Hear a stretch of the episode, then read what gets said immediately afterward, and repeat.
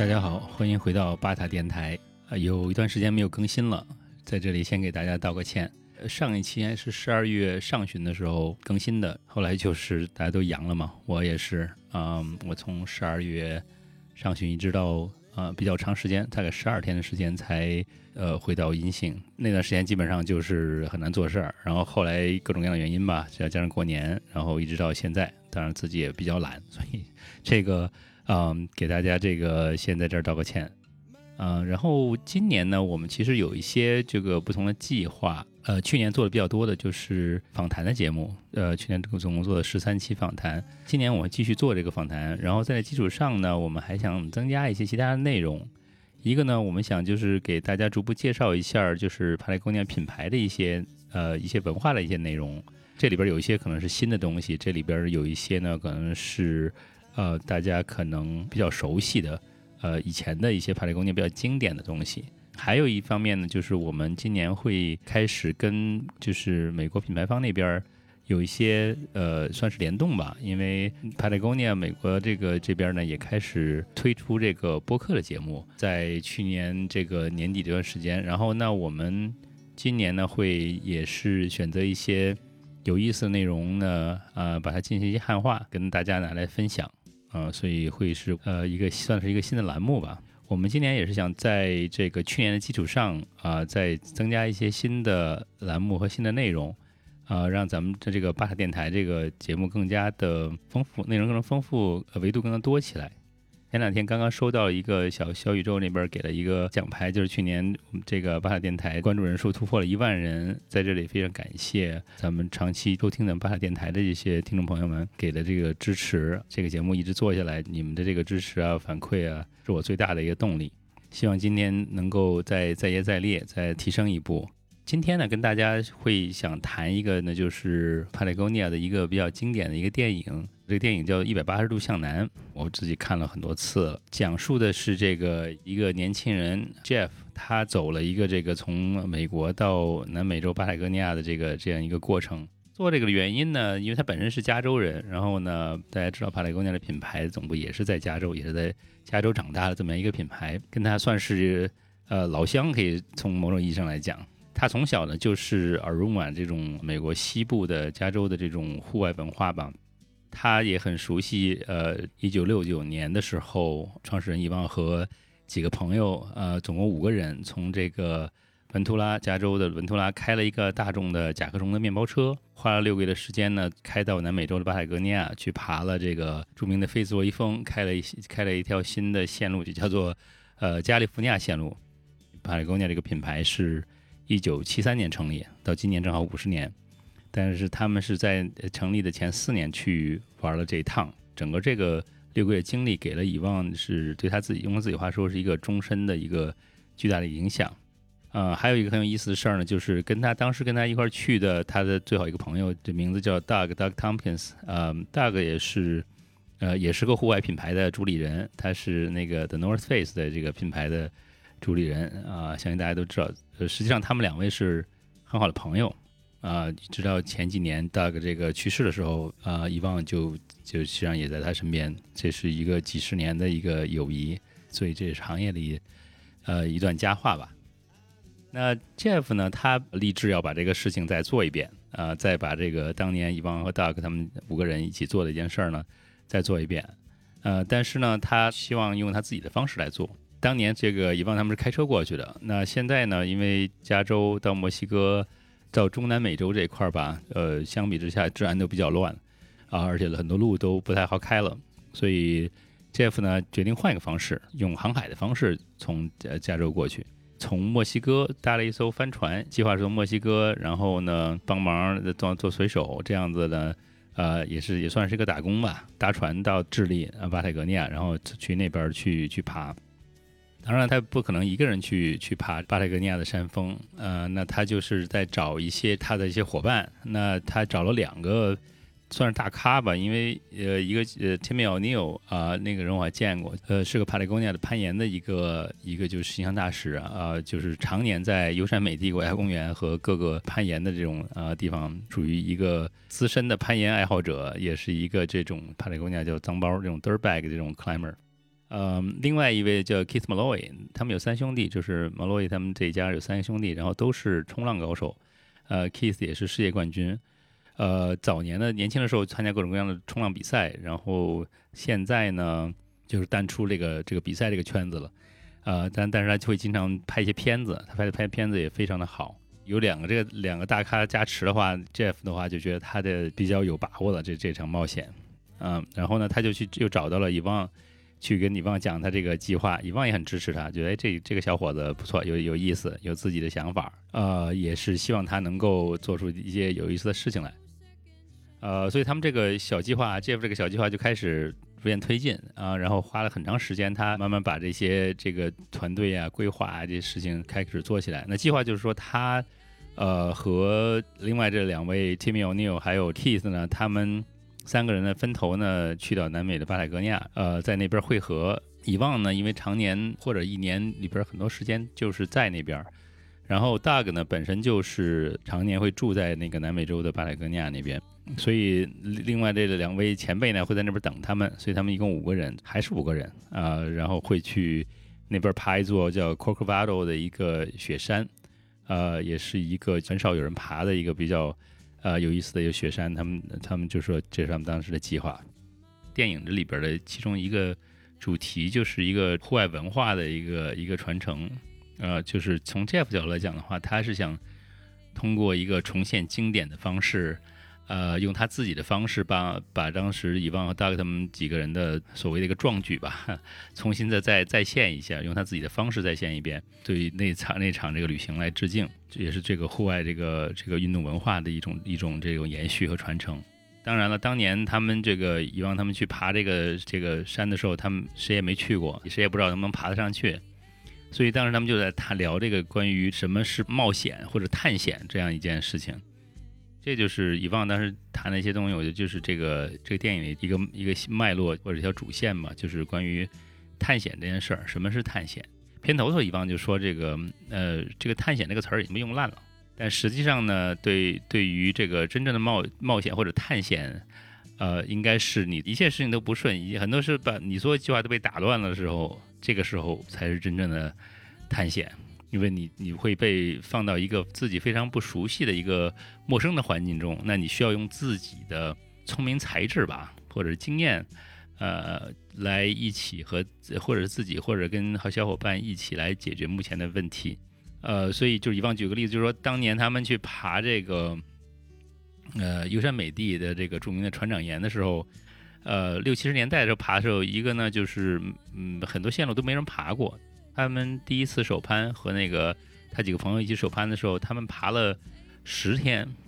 那大家大家知道，这个现在的这这个呃年轻的这种攀岩者，这个就水平会更高了，然后爬的速度也快很多。当年呢，他们第一次爬的时候呢，没有人上去过，其实都不知道能不能登顶。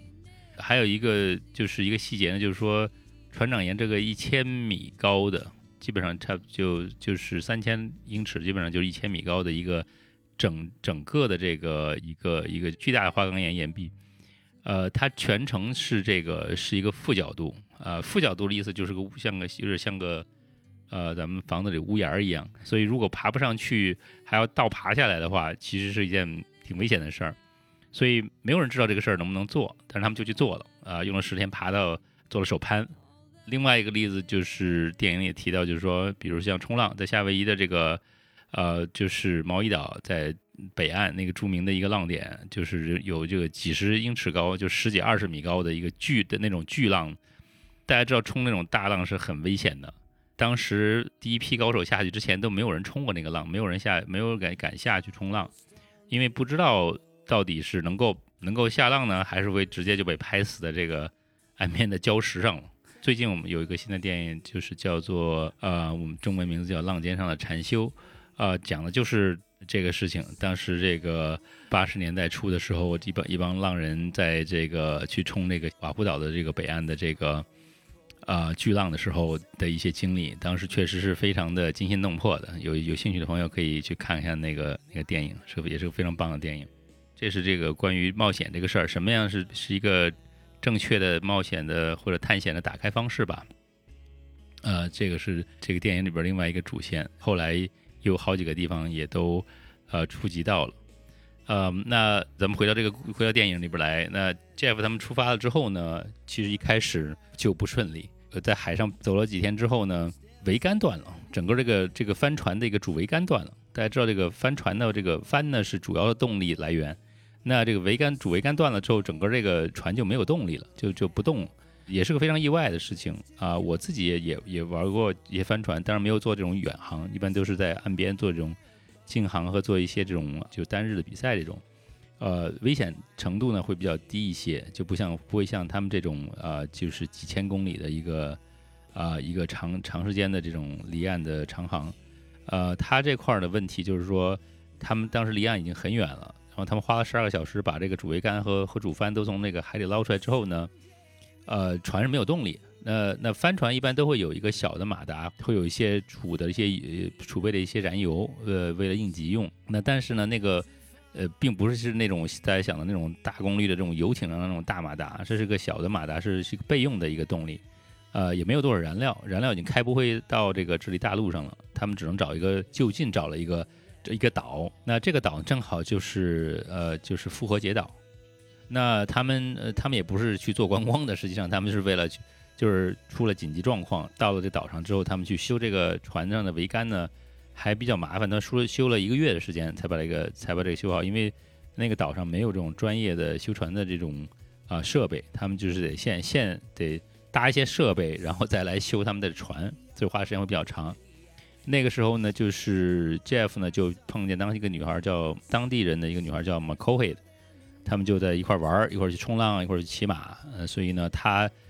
也我在想，可能也就是为什么比较慢。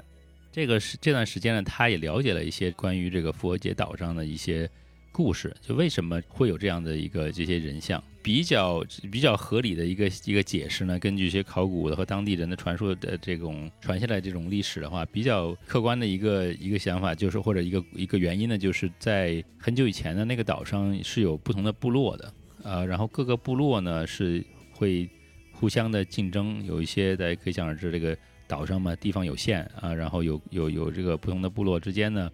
呃，会有一些矛盾或者冲突，然后呢，各个部落之间呢，会有一些各种各样的一些竞争关系吧。那部落当时解决方法，因为大家都信神嘛，当时就是说，那大家都会建比较大的神像，来祈祷神来保佑自己，自己的部落更加健康壮大，然后压倒别的部落，然后这样的话呢，就是这个。这个就变成一个有点像个军备竞赛一样，然后大家这个石像建的越来越大，呃，花费的这个就是呃资源啊，人力也越来越多，砍了很多砍了很多这个树木，把当地的这些森林植被毁坏毁坏的很厉害，然后到最后呢，啊，整个这个生态系统被破坏掉了，然后呢，这样的话就反过来就是摧毁了人人这个那一类就是生存的这个生态。然后当地的人也大大面积的呃减少，很多人死掉了，也有很多人跑掉了，所以这个岛就后来就荒下来了。所以这个是一个啊比较大的一个一个教训嘛。电影里边的讲的一个第三个主题，也就是人与自然的关系。这个当然，这复活节岛这个这个故事应该是个负面的一个东西。但后来呢，也也电影呢继续讲这个在讲这个故事。那继续下来呢，他们那个船呢，过了一个月，很很幸运的把船修好了，然后他们继续的启程，然后呢，这个啊，当地这个这个女孩的马后会呢，就跟着这个他们一起，就等于出去玩玩一趟一样，一块上了船，然后一块去智利。他们到了这个智利之后呢，就是他们就去找这个呃大哥伊万啊，在这个智利这个巴莱国尼亚国家公园。去之前呢，他们还去。见了几个有意思的人，一个是一个当地的冲浪高手 Ramon，呃，当地 Ramon 呢这个人也很有意思。他前几年，呃，我们还出过另外一个电影叫《渔夫之子》，呃，稍微比较短的短片，差不多半个小时的，专门就是讲这个 Ramon 这个人的故事。呃，Ramon 呢，他是智利当地渔民的一个孩一个娃，一个一个孩子，一个小渔，就是海边长大的一个呃一个小渔民。也不知道为什么从小就喜欢冲浪，呃，他们全整个村里没人冲，就他一个人在那玩，然后玩的还很好很好。大家都是渔民嘛，祖祖辈辈的是打鱼为生的，他就偏比较呃另类，然后他就去冲浪，然后呢，后来还冲浪成绩还非常好，成了一个世界级的明星。呃，就是有兴趣的朋友可以去，呃，尤其是对冲浪有兴趣的朋友可以去看看那个《渔夫之子》那个电影。呃，Ramon 呢，除了冲浪水平高之外，另外一点呢，就是他会，呃，很关注他的家乡的这这个环境保护，啊，因为对他来讲的话呢，很简单一个原因，因为当地会有一些这种工业的呃开发，一些就是开工厂啊，或者是花一些有一些房地产开发商会在海边建别墅啊、卖房子啊、啊建高尔夫球场啊，呃，如果这种商业开发过度的话，会影响。到海边的海浪也会有些，呃，像这种造纸厂也会污染到环境，也会这个让这也会破坏这个环境。尤其是当当地有一个比较大的破坏性的项目要启动的时候，他联合了这个村里的乡亲们去找政府请愿，呃，请政府把这个项目停下来，还还挺有意思。我就不再多做的剧透了。但但是呢，他。做了很多这种事情后之后呢，成了智利当地的一个环保的一个 KOL 吧，环保的一个领袖。很多当地人都会，呃，遇到问题会找会来找 Ramon，因为都是大家都是这个本地人嘛，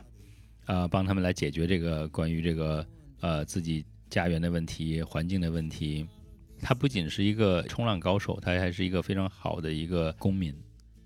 因为正好他也是马马科会的朋友，然后马科会就带着 Jeff 去见了 Ramon，然后。呃，讲一讲他的故事，其实也非常有意思的一个一件事情。所以这个就是，其实又回到这个关于这个人与自然的一个关系，就是什么样的这电影里边，其实另外讲的也就是人，就是什么样的这种开发是合适的，就是我们开发自然是为什么？大家都知道，过度的开发、过度的索取会破坏自然，那破坏了自然之后，反过来会影响到人类的生存环境。比如说环境垃圾啊，啊污染啊，这种呃气候变化。作为主人公 Jeff 也是在他其实他在一边在做一些自述，一边也在思考这些问题。呃，根据他看到的这些例子，再跟大家来分享，跟观众来分享他的一些想法吧。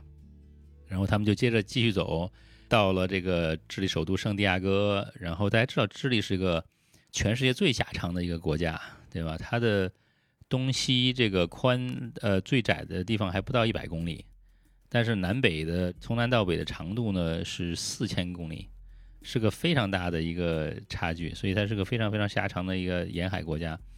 在整个南南南南美洲大陆的这个西侧，巴塔哥尼亚在这里的最南端，其实也是南美洲大陆的最南端，隔着一个德鲁克海峡就是呃南极洲了。首都圣地亚哥呢，就是在整个国家的中部。呃，所以离这个巴塔哥尼亚还有上千公里啊。他们先去圣地亚哥，那圣地亚哥就是一个现代化都市，都在造各种各样的高楼大厦什么这种呃这种现代的这种巨大型的都市，对于这个人的这种生存环境，不能说是都是好的东好的东西。呃，那他们离开了这个圣地亚哥之后，从转从那儿转机，然后飞到巴塔哥尼亚。然后见到了伊万和 Doug，那到了巴塔哥尼亚就是完全是另外一幅呃一个一个场景，被称为世界的尽头嘛，所以它是很野的。当然，全世界也有几几几个其他地方也类似，比如说俄罗斯的堪察加半岛，然后美国的阿拉斯加，然后欧洲的格陵兰。呃，但是巴塔哥尼亚它是比较独特的，它的整个地貌啊、生态环境都是比较独特的。刚开始咱们一一起说到了这个 Doug 呢，就是六九年的时候跟伊旺到了这个巴塔哥尼亚之后回去之后呢，伊旺呢是选择了开公司，然后把自己公司名字以以这个巴塔哥尼亚命名，然后做了做了五十年，做成了一个很成功的一个商业。去年呢，他把价值三十亿美元的公司呢，整个捐给了这个地球，所以地球现在是我们的唯一的股东。但实际上，他并不是唯一一个做环保，而且他实际上做环保还跟他的朋友 Doug 比比比起来还有点后知后觉。为什么这么说呢？因为 Doug 他成立的这个 North Face 这个品牌做了一段时间之后，他把这公司给卖掉了。卖掉之后呢，他又成立了一个新的呃另外一个服装的品牌，叫 Esprit，一个休闲的服装品牌。那个品牌实际上从商业上来讲，比 North Face 呃还要成功。呃，然后他又把那个公司就卖掉了，为什么呢？就是他自用他自己话说，就是他做不下去了。他做不下去呢，并不是因为他生意不好，其实 Esprit 的他卖的时候是如日中天，生意好的不得了。但是呢，他说做不下去，因为他觉得这个服装这个行业太脏了，呃，太污污染太严重，他没有办法而且太浪费了，他没有办法再继续做呢。就是他觉得每年都在做生产各种各样的衣服，然后生产，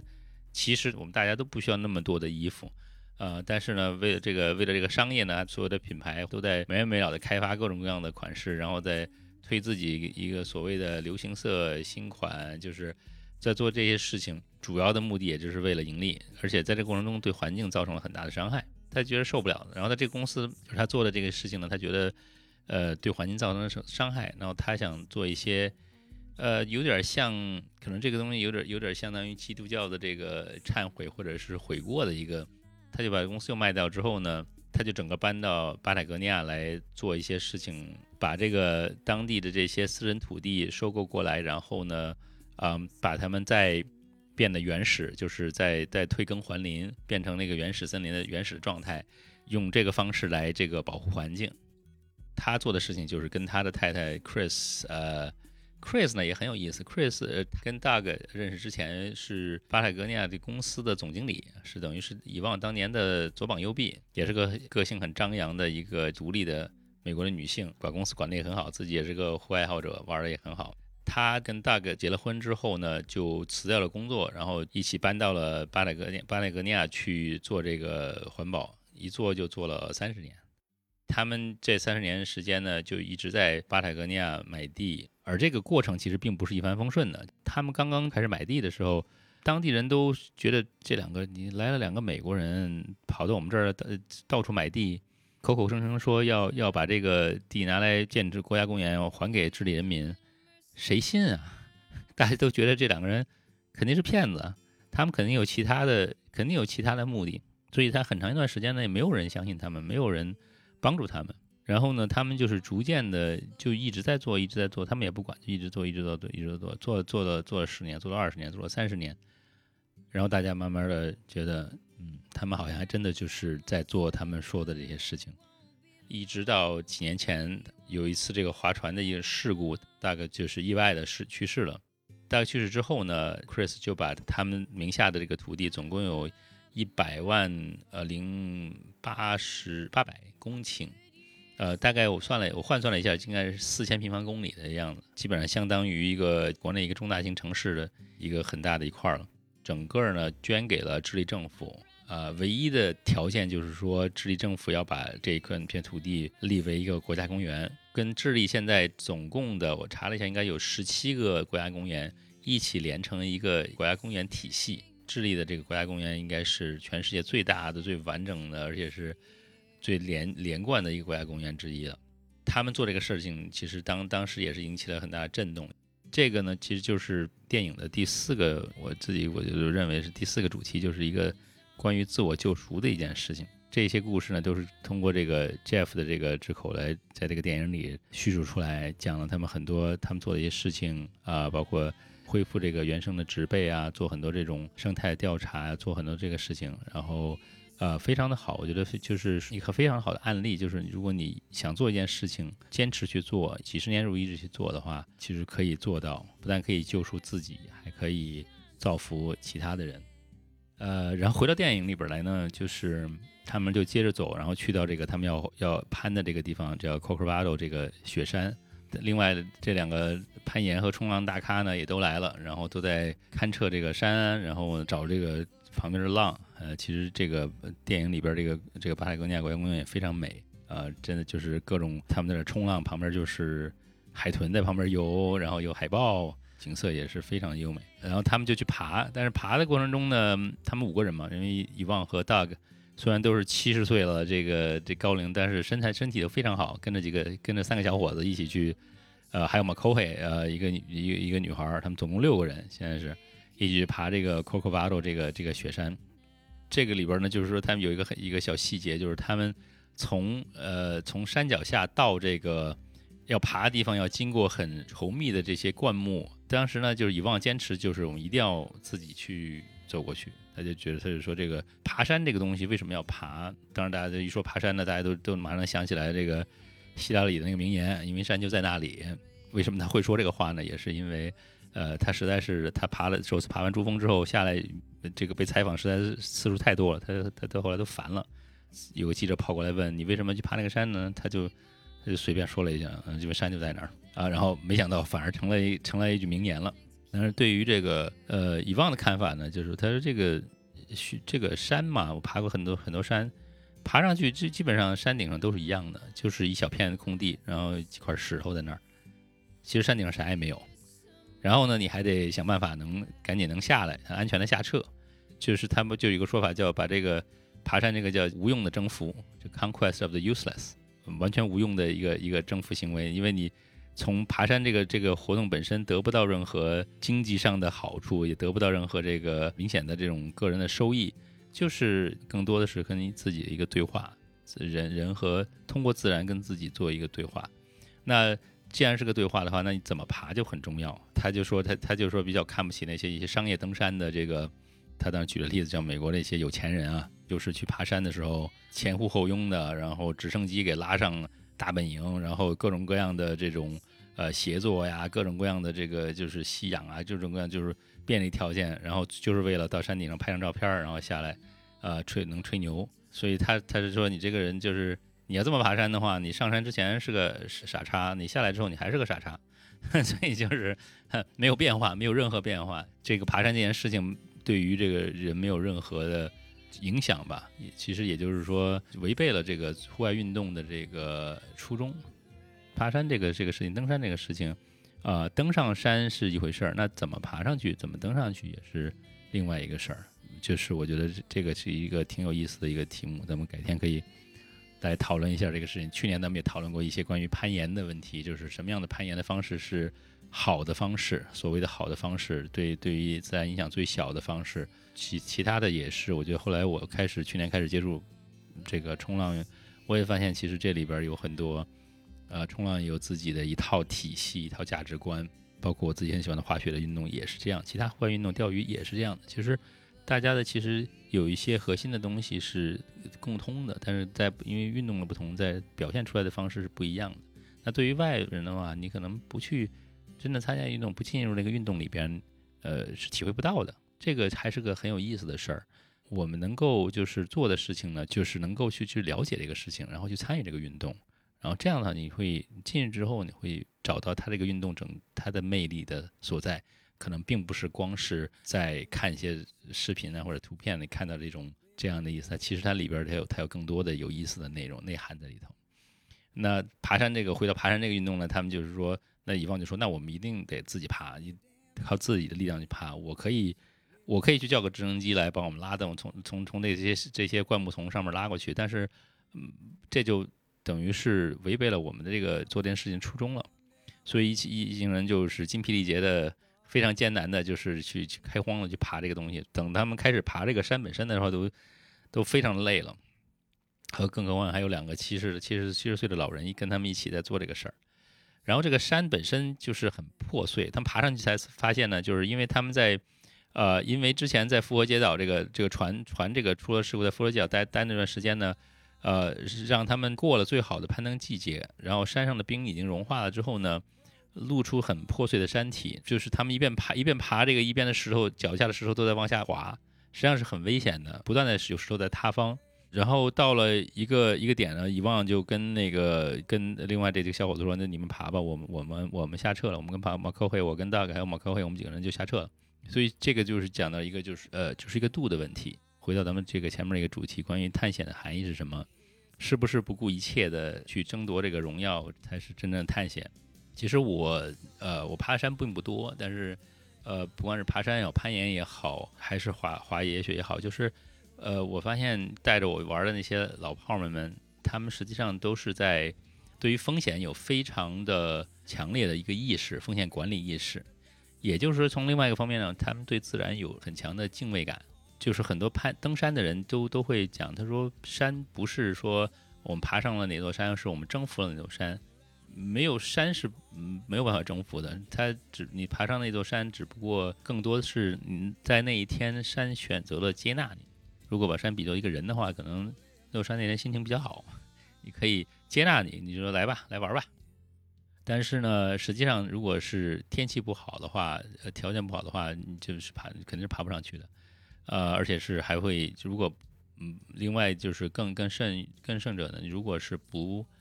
嗯，注意的去做这种风险管理、做风险评估的话，还会出危险。所以这些玩这些运动的这种老炮儿呢，有经验的人都会非常的时时刻刻的做着风险评估，然后来决定自己的进退。呃，这也是关于这个人和自然的关系，人是一个自然的征服者，还是人的自然里边的是一个参与者？啊，大家可以看看我们就帕雷贡尼亚的这个很多这种海报的话，我们基本上从来不会有这种，比如一个海报里边有个很大的人，很很从脚底下往上照啊，非常正在攀正在攀岩或正在爬山，然后从下往上照，显得非常的伟大一样的，比这个人比这个山还要大这种照片，我们从来没有，这不是我们提倡的人和自然的关系。人和自然应该是个和谐相处，人应该在自然中的一个一份子，可以从自然里边索取一些东西，可以拿一些东西，但是也要拿拿放回去一些东西，而不是是一味的一味的索取，一味的征，就所谓的寻求这种征服。从遗忘的角度来讲呢，他们已经爬到他们能做到那一天能做到最好的，所以他们就回去了，然后接着往上爬了，爬到呃离离这个山顶五十米的时候呢。Timmy 也不爬了，所以它这个东西太危险了。还就还有两个绳距的时候，也就是差不多一个绳距大概二十多米嘛，所以他们结组攀登，呃，所以两个绳距大概五十米的样，四五十米的样子。然后到那个地方呢，Timmy 说这个不值得，呃，但其实我觉得这点挺有意思的，就是我我自己的这种登登山的朋友也也会也跟我讲，就是他们有时候也会在离个离山顶，可能你爬个几千米、七八千米的大雪山，可能会离着离离一个山顶，呃，一两百米、两三百米的时候会放弃。一般人，我觉得就是说，很多人觉得这个东西好像，嗯，哎呀，就是这都到那儿了，你差一点儿，努努力就上去了，你是就成功了。但实际上，对于这种长期的在在在这个山上或者在海里边玩这些这些玩家来讲的话，他们更多的是一个，他们做这个事情是更多的是跟自然的一个对话，跟自己的一个对话。如果那天应该是。他们能够做，能够能够完成，他就去完成；完不成的话，那退回来还可以，也没有什么，也也没有什么值得羞耻的，也没有什么值得丧气的。然后还还以后还可以接继续去玩。最主要的就是他们自己在那一天跟这个环境跟自然是一个和谐的一个状态，这个是最重要的。呃，所以呃，但是 Jeff 呢是一个比较还是比较一个新兵嘛，他其实跟他。爬的这几个人都是老炮，比他比他经验丰富的。呃，他下来之后还是很，哎呀，就是觉得呃很不甘心的感觉。就是他，因为他确实你可以理解，他准备这个事情，从他年轻的时候，呃，听说了1969年这个巴塔哥尼亚之旅之后，他就想再来一遍。他准备这个事情准备了十年。呃，我不知道，其实我不知道为什么会这么长时间，就是，但是他可能有他自己的原因吧。呃，遗忘呢也看出他有点不开心，然后呢就提出来呢，那。咱们再去爬一个旁边另外一座小山，呃，再做一个做一个补偿吧。但是那个时候呢，呃，Timmy 和这个 Keith 呢，另外两位都已经走了，然后马 c o 也回他的复活节岛了，然后就剩下 Jeff 和这个两个老头儿，呃，一起去爬这个呃另外旁边的一个一个小山，然后他们就去爬呗，然后。在这个过程中呢，也挺有意思，就是他们就是聊一些，就是头天晚上他们在围着篝火，就就在就在讲，我就这个几个细节，就讲这个，就是这个山还是一个还是个未登峰，虽然虽然是个小山，还是未登峰，有可能太偏远了。就烤篝火的时候，Doug 就问伊旺，就说：“哎，你那咱们明天去爬这个山，把这个爬爬雷登峰，你给起个名儿呗？” 伊旺就就觉得就是，这我他妈才不在乎这个，我们就爬，爬完就走。完事儿不管他了，然后就，然后第二天他们真的就是爬完了，这是爬到山顶上看了看，嗯，好吧，然后就走就走了。我觉得还挺有意思，因为一个这个小细节，因为我我就是呃这十几年也见过遗忘几次，他因为他也不怎么说话，其实还是个比较沉默寡言的人，呃，但这种他这个性格呢，其实他的性格就是这样的，可以说这个挺倔的倔老头那种那样一个形式，他有自己的为人处事的方式。啊，我还是很尊重的，就是他这个，他非常坚持自己的事情，自己的或者自己的方式或自己的一些看法，嗯，并不是食古不化，他也其实其实也也会考虑到现在很多这个，他也就是我跟他聊天的时候，他都是耳不聋眼不花，就是思维很敏捷，你讲什么东西他都明白，然后他给他给能能有很很清楚的对话，那个时候都已经大概四五年前他已经八十岁了那时候。嗯，所以我想，我觉得这这么多年的这种长期的这种户外运动啊，这种打铁啊，这些长期这种体力运动也对他这个身体也是有帮助的啊。但是他性格确实就这样一个人，性格就比较硬，然后就甚至可以说有点顽固那种性格。然后这个电影就完了。这个电影其实呢，就是爬完这个山之后，Jeff 就回到他回到加州，接着接着去做他自己喜欢做的事儿。其实这里边呢，就是说，我觉得这个电影呢，呃，好像也没有什么，最后也没有什么辉煌的结局，不太像一个好莱坞的一个大片儿这样，有个什么英雄完成了一个什么巨大的一个一个重要的事情，呃，然后拯救了地球啊，或者什么什么什么，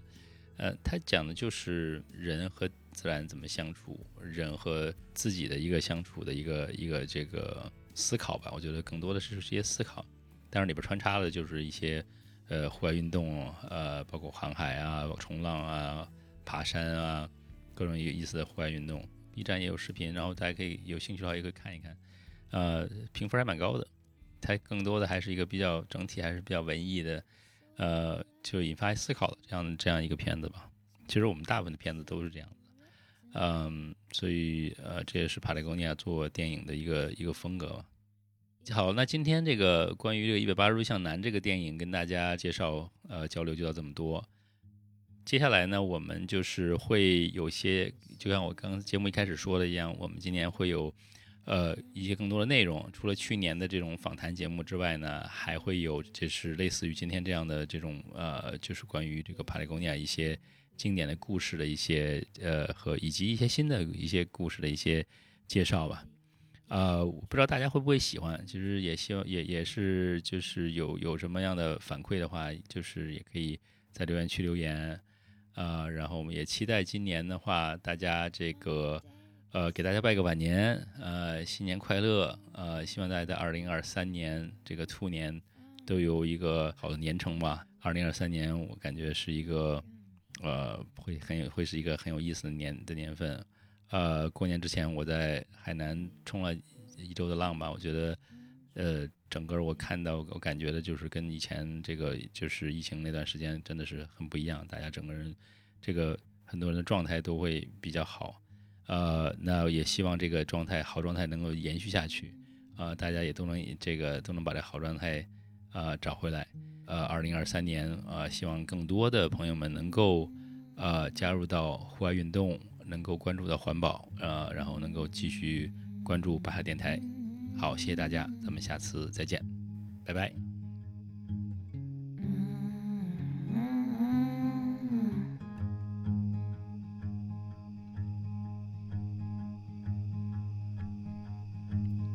don't wanna fall asleep. Not when I can finally see. while the moon.